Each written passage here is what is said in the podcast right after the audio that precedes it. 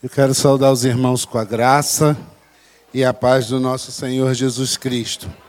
Eu já coloquei o texto para vocês já ir se adiantando, para a gente poder compartilhar. Tudo vai passar ali, tá bom? Para a gente compartilhar junto.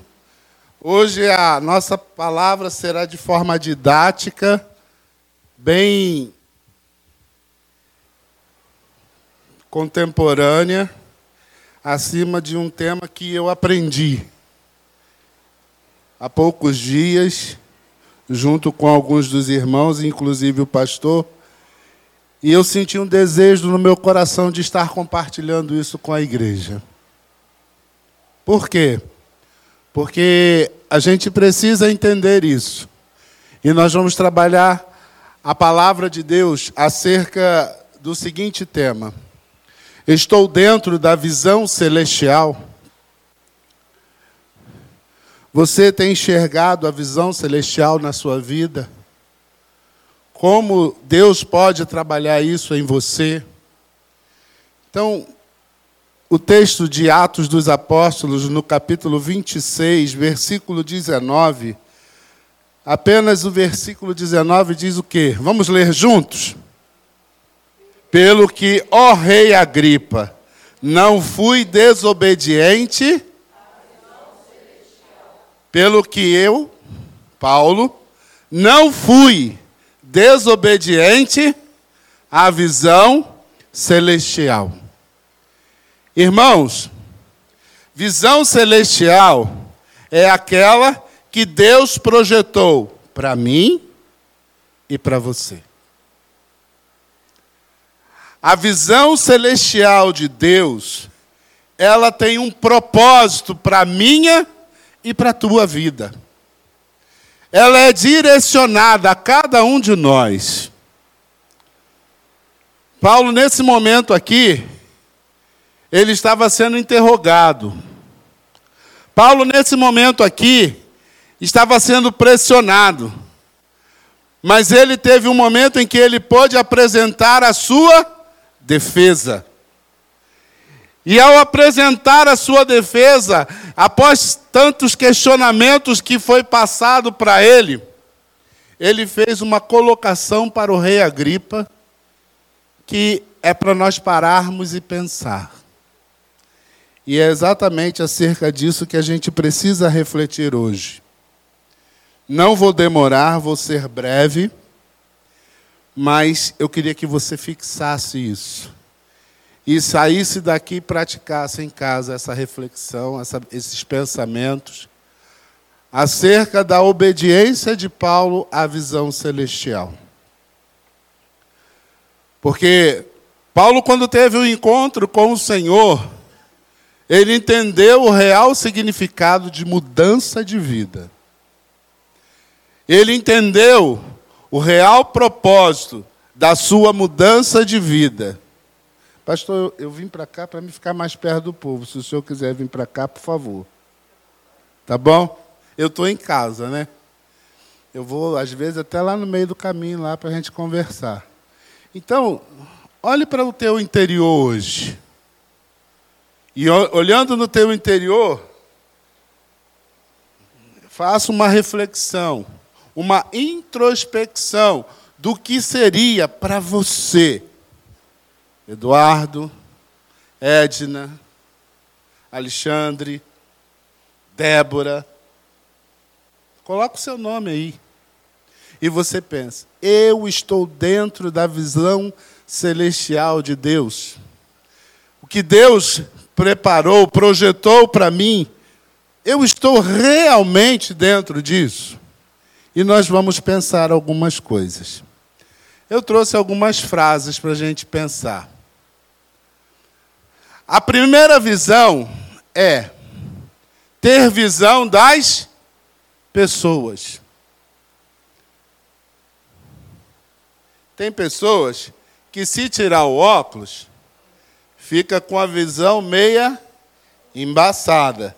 Você não consegue visualizar direito quem está, às vezes, a 50 centímetros dos seus olhos. Você precisa do auxílio dos óculos. Você não consegue ler um determinado texto se você tiver sem os óculos. Os óculos para nós são os nossos olhos. Ora, se os óculos para mim e para você são os nossos olhos, eu consigo ler sem os óculos, porque o meu grau ele não é tão grande. Mas tem pessoas que, se tirar o óculos, não enxerga nada, nem consegue andar, não é, dona Ana? Né? Não é assim que a senhora fala para mim? Quantas e quantas vezes a gente ali na classe, dona, dona Ana virava para mim e falou assim: Eu não estou enxergando nada, eu não consigo ler. Eu falei assim: Não tem problema, eu serei os seus olhos. Falei ou não falei isso? Por quê? É necessário que eu fosse os olhos delas para que ela pudesse entender o que a palavra estava ensinando para ela. Ela não estava podendo ver, estava em tratamento, já está melhor? Está começando, vai ficar boa, em nome de Jesus. Então, na questão de eu estar dentro da visão celestial, eu preciso, primeiro, ter visão das pessoas. Aí a primeira frase.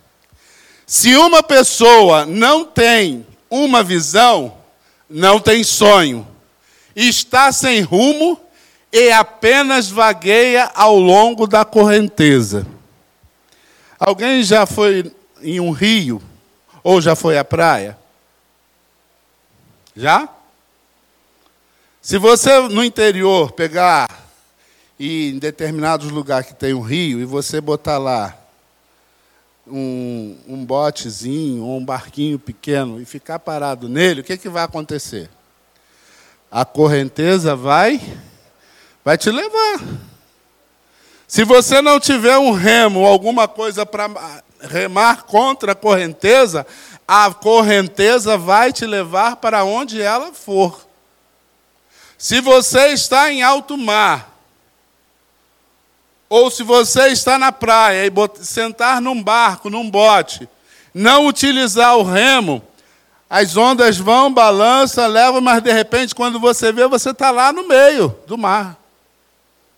Porque a correnteza te leva. Então, se eu, como pessoa, não consigo vislumbrar, enxergar a visão de Deus para a minha vida, eu vou estar como essa correnteza sendo levado para qualquer lugar. Mas Deus não quer isso de nós. Deus projetou para nós algo que muitas das vezes eu e você precisamos descobrir. Que muitas das vezes eu e você precisamos nos dispor para entender o que Deus quer realizar a partir de mim, a partir de você. Nada acontece sem Deus usar pessoas. Nada acontece sem Deus usar pessoas. Descobrir a visão celestial para a minha vida é a necessidade. Irmãos, eu preciso descobrir isso. Se eu tenho 30 anos, 50 anos, 5 meses, um mês, na igreja, e eu ainda não descobri isso, chegou a tua hora. Há uns dois domingos atrás nós cantamos assim, ó, tanto tempo, esperei, chegou a minha, sei que hoje é o meu, já chegou? Já chegou? Jesus está aqui. Jesus está aqui. Então você precisa ver a real necessidade da sua vida. Segunda coisa que eu gostaria de abordar com os irmãos. A gente precisa ter a visão do tempo. Mas antes, abra aí em Mateus, capítulo 9, uma pessoa bem alto, leia o versículo 35 para mim.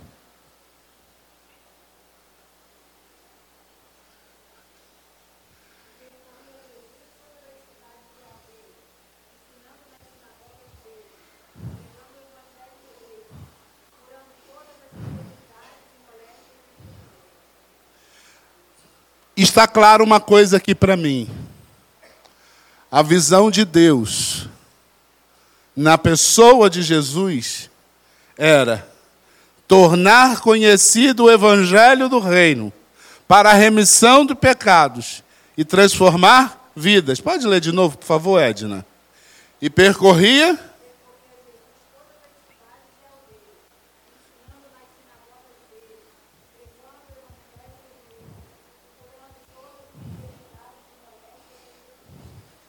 Então, olha só.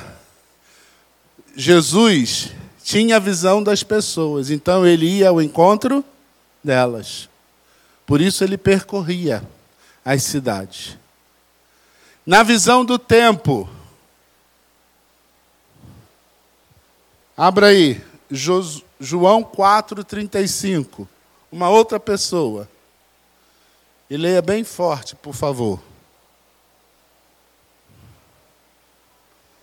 Visão do tempo, João 4,35.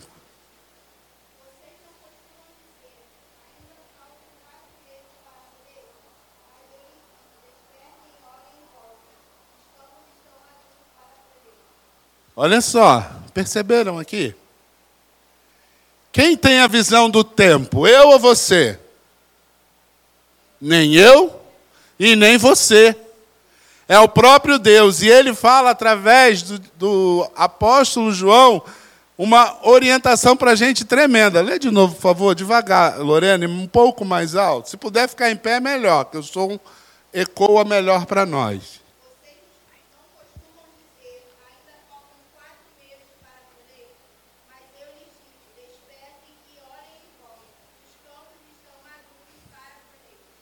Queridos, se você planta um, uma parreira de uva, se você planta uma mandioca, se você planta inhame, o que for, a mangueira, cada um tem o seu tempo de dar o seu fruto. Mas olha, nesse texto, Deus está ensinando para mim e para você que o tempo já chegou. E Ele quer que eu e você sejamos os instrumentos que Ele usará nesse tempo. Os instrumentos que Ele, Deus, quer usar nesse tempo se chama eu e você. Não é só o, não é só a, não. O eu tem que estar na frente. Ok? Eu falei hoje ali na minha classe. Cadê a Leila? A Leila está aqui. E eu vou usar esse exemplo aqui com vocês. Todo mundo estudou aqui português, né? Estuda matemática. E numa das coisas que a gente estava compartilhando ali na classe, e eu fiz questão de frisar bastante com a Leila, foi o seguinte: a palavra de Deus diz assim para mim e para você: que eu e você precisamos fazer o que, que diz lá em João 1, 9, João, 1 João 1, 7, se eu não me engano. Vamos lá no texto, rapidinho. Só para vocês entenderem o que eu quero falar.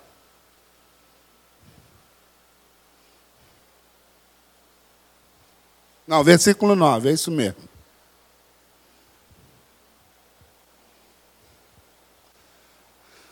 Se com os nossos ele é.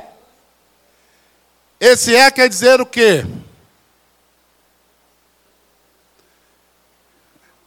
É o quê? Eu sou, tu és, ele. Ele é o quê? É o quê? É um verbo. Qual a conjugação?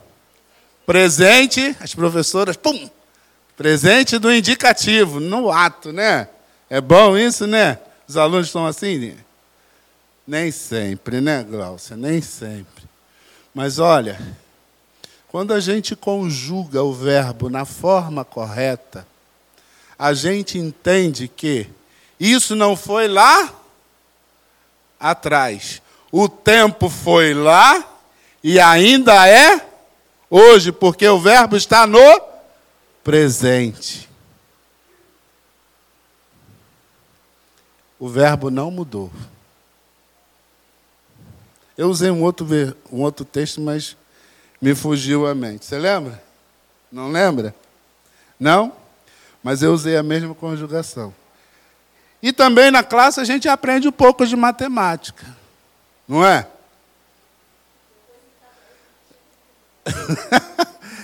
eu já fiz essa pergunta aqui e vou fazer de novo. Vamos ver se vocês estão bons no negócio. Queridos, quando você está fazendo matemática, você precisa fazer as contas direitinho, sim ou não? E para o tempo funcionar, a matemática está nele. Porque tem os minutos, os segundos, né? Aí eu faço a pergunta para vocês. Qual a metade de 2 mais 2? Leila não pode, Leila. Hã? É 2? E se eu provar para você que não é? Vamos lá? Quando se faz uma pergunta dessa, no meio dela está inserido um psicotécnico. E a pergunta é: qual a metade de 2? Tem um sinal de mais 2. Qual a metade de 2? Mais 2. Quanto que dá essa soma aí? Então a metade de 2 mais 2 é e não 2. Aprenda isso. Nem sempre o que você está lendo reflete o que você está ouvindo. Então, Deus, no seu tempo, é no tempo dele, ele vai nos usar para fazer algo tremendo. É isso que o pastor tem falado para nós. E eu aprendi isso. Lembra que dia foi isso, pastor? Lembra? Foi lá em Piraquara. Eu anotei tudo. Lembra? Cadê o Júlio César? Não está aqui. Falei assim, Júlio César, vou anotar tudo isso aqui que, que o pastor está falando, vou adaptar e vou montar uma mensagem. Aí você, vai nada, então tá bom. E eu, eu senti de Deus naquele dia. Eu precisava compartilhar isso com vocês. Na visão do tempo, olhar para as pessoas com a perspectiva de. Não é a minha. Porque se eu olhar com a minha perspectiva, eu vou ver só defeitos. Eu não vou ver razões, motivos para alcançar essas pessoas. A perspectiva não é minha, ela é de Deus. Olhe para as pessoas como Jesus olhava.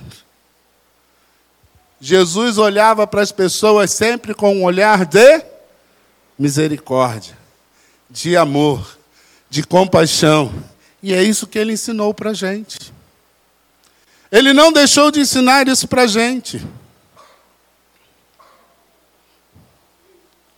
Aí você vira para mim e fala assim.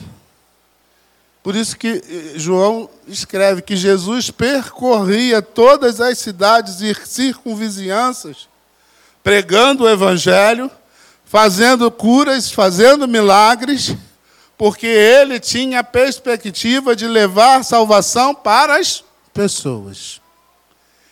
E hoje o pastor leu um texto, eu não combinei com ele, eu não falei para ele nada do que eu ia falar aqui hoje, e ele leu ali o que? João, Mateus 28, 18, 19 e 20. O que que diz?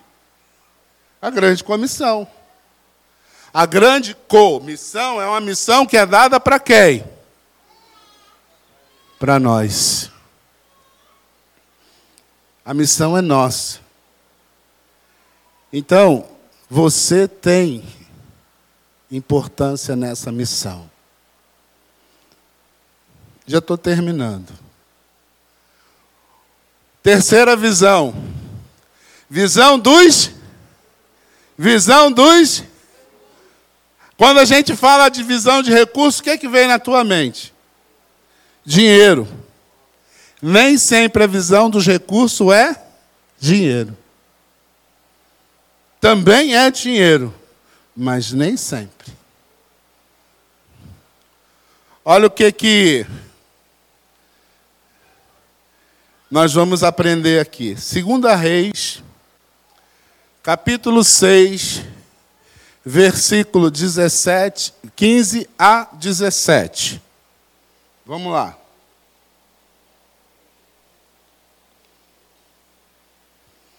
Segunda Reis 6, 15 e a 17. 6, 15 a 17. Leia, por favor, bem alto.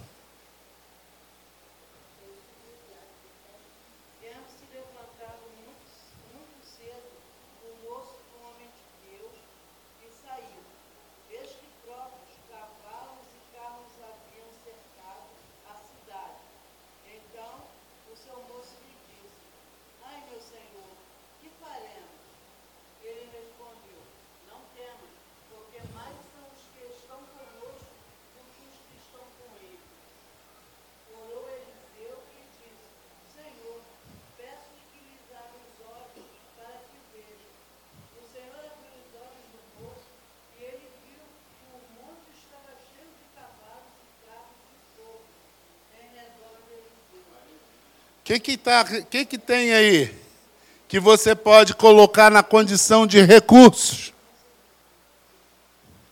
Tem dinheiro? Não. Tem? Pessoas. É pessoas. É nada mais do que pessoas. Você talvez pode estar indagando assim. Nós somos muito poucos. Poucos para fazer tanta coisa. Mas eu quero te dizer umas coisas que talvez vai te chocar agora. O pastor já falou isso aqui, eu gravei, ó, marcou. Né? O pastor Paulo falava isso, e às vezes você não guardou isso. E eu quero trazer a nossa memória agora. Quem não ora, não. Quem é esse homem que está aqui que orou? Que, que falou com o seu senhor, Eliseu? Eliseu era o profeta. Quem era o homem de Eliseu? O seu servo. Ge, Geazi. Geazi estava com Eliseu para esta batalha. Só que ele não estava vendo nada. Ele só estava vendo o exército. Mas ele não estava vendo o que Deus poderia fazer a partir deles contra esse exército. Por isso, lá no início, quando Paulo se apresenta diante do rei Agripa, e ele fala que ele se permaneceu obediente à visão de celestial. Ele se colocou diante de Deus para a missão que ele foi chamado quando ele foi, se encontrou com o Senhor no caminho de Damasco e a visão celestial foi clara para ele. Jesus se manifestou para ele. E agora, Eliseu, isso aconteceu há muitos anos. Ele mostra para o seu servo: quem não ora, não e a gente precisa orar mais. A gente está orando pouco. A gente está orando muito pouco.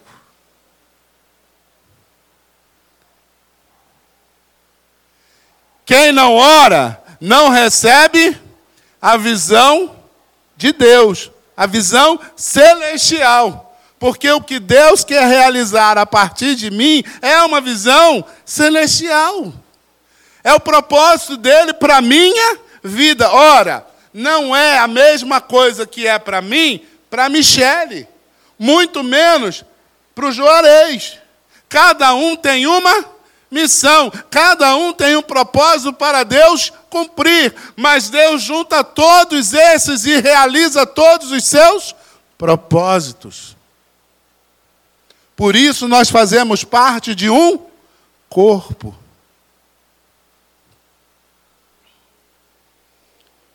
Quem anda na visão celestial recebe a recompensa.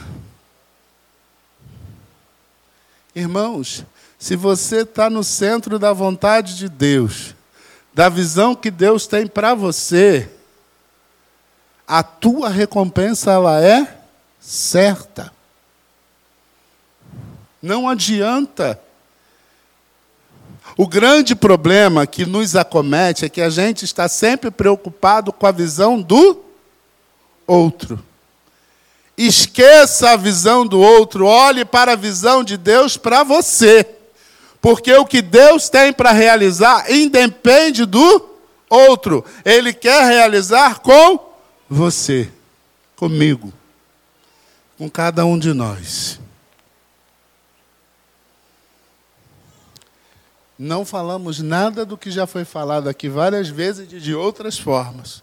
Mas eu quero que você entenda uma coisa. Quando eu estava refletindo e meditando sobre essa palavra que nos foi passada lá em Piraquara, estava eu, o Hugo, Júlio César e Juarez. Juarez estava lá. Eu sei que o Juarez anotou algumas coisas e está tá trazendo a memória, não está, Juarez? Mas eu estou no que eu apliquei para mim. Ele pode estar aplicando de uma outra forma. E eu senti no meu coração que eu precisava compartilhar isso com vocês. Porque Deus tem algo para mim e para vocês. Nós fazemos parte do mesmo corpo. E por último, a visão da realidade. Qual é a nossa realidade? A minha realidade não é a mesma realidade de Peraquara, de Bambu, de Copacabana. A minha realidade é centenário. Eu tenho que visualizar a visão celestial dentro da minha realidade e ver o que Deus pode fazer a partir da minha realidade. Vamos ver o que Deus pode fazer? Abre aí a tua Bíblia. Neemias, capítulo 2, versículo 12 e depois o versículo 17. Você já conhece essa história, você já conhece o que tem aí, mas vamos aplicar alguma lição para a gente aqui. Pode ler. Pode ler. 12 e 17.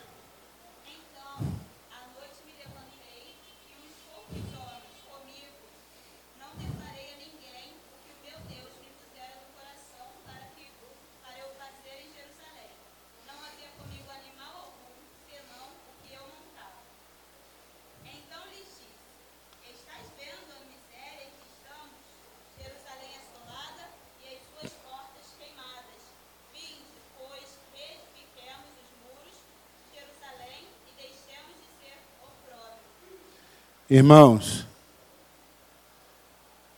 que é a realidade que você vê para a tua igreja hoje? A gente vive aí nos corredores pensando, nossa, a igreja está vazia, a igreja está, a igreja está, ó oh dia, ó oh céu, ó oh azar. Lembra dela? Lembra? Né? Neemias não fez isso. Neemias, quando recebeu a mensagem de que Jerusalém estava destruída, ele, primeira coisa que ele fez, ele foi, orou, chorou, pranteou, jejuou e perguntou para Deus: Eu entendo assim, o que ele poderia fazer para mudar aquela realidade. A realidade de Jerusalém era que Jerusalém estava destruída. Os muros que era a fortaleza das cidades, para que a cidade fosse reconstruída, a primeira coisa a se reconstruir teria que ser os muros. Querido, querida, os muros da tua fortaleza precisam ser reconstruídos. A tua fortaleza é a tua vida. Se você não se dispor em oração para buscar no Senhor a sua reconstrução, você irá permanecer no ó dia, ó céu, ó azar. Mas Deus não quer isso. Deus quer que eu e você assumamos uma postura na posição que Ele quer que nós assumamos, para que a partir de nós, Ele venha realizar, reconstruir, restaurar, reedificar a nossa casa sobre a rocha. É Ele quem vai fazer. Marcos capítulo 6, 16, 19 e 20. O que que diz?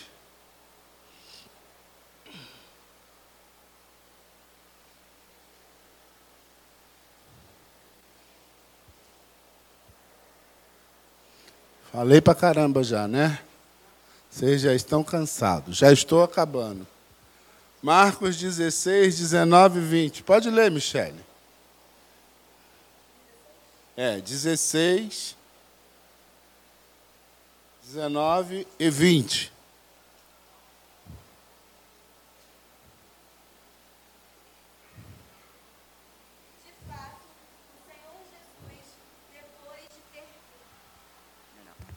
De fato, o Senhor Jesus, depois de lhes ter falado, foi recebido no céu e assentou-se à destra de Deus. E eles, tendo partido, pregaram em toda parte, cooperando com eles o Senhor e confirmando a palavra por meio de sinais que se seguiam. Jesus foi embora. Deixou os discípulos sozinhos. Não é isso? É isso? Não. Jesus foi embora fisicamente, mas ele havia falado aqui, ó, ficai aqui até que do alto sejais revestido de poder. Aí o versículo 8 do, do capítulo 1 de Atos diz o quê? Mas recebereis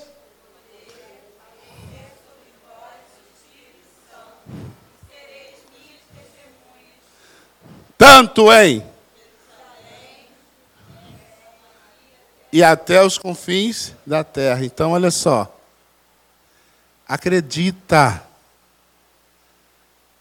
O Senhor está contigo. Josué 1, 9 diz assim: Não te mandei eu, ser forte e corajoso. Não temas e nem te espantes, porque o Senhor teu Deus é contigo por onde quer não é só aqui. É onde quer que andares. Use o que tens para o trabalho. O que Deus te deu, use. Independente de que você ache que está certo ou errado. Usa. Pede a Deus que para te usar.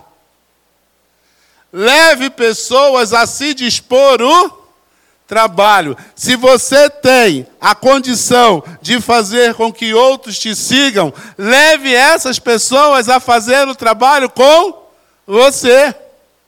Porque você pode ser um formador de opinião, um formador de transformação de vidas.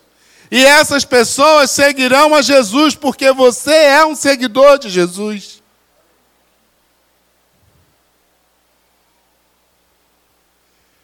Irmãos, eu coloquei quatro pontos para a gente pensar.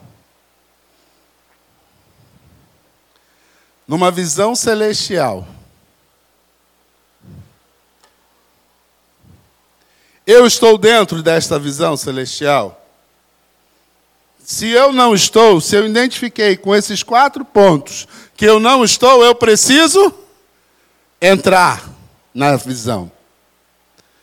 E desenvolver as quatro visões que eu coloquei. Você pode colocar até mais.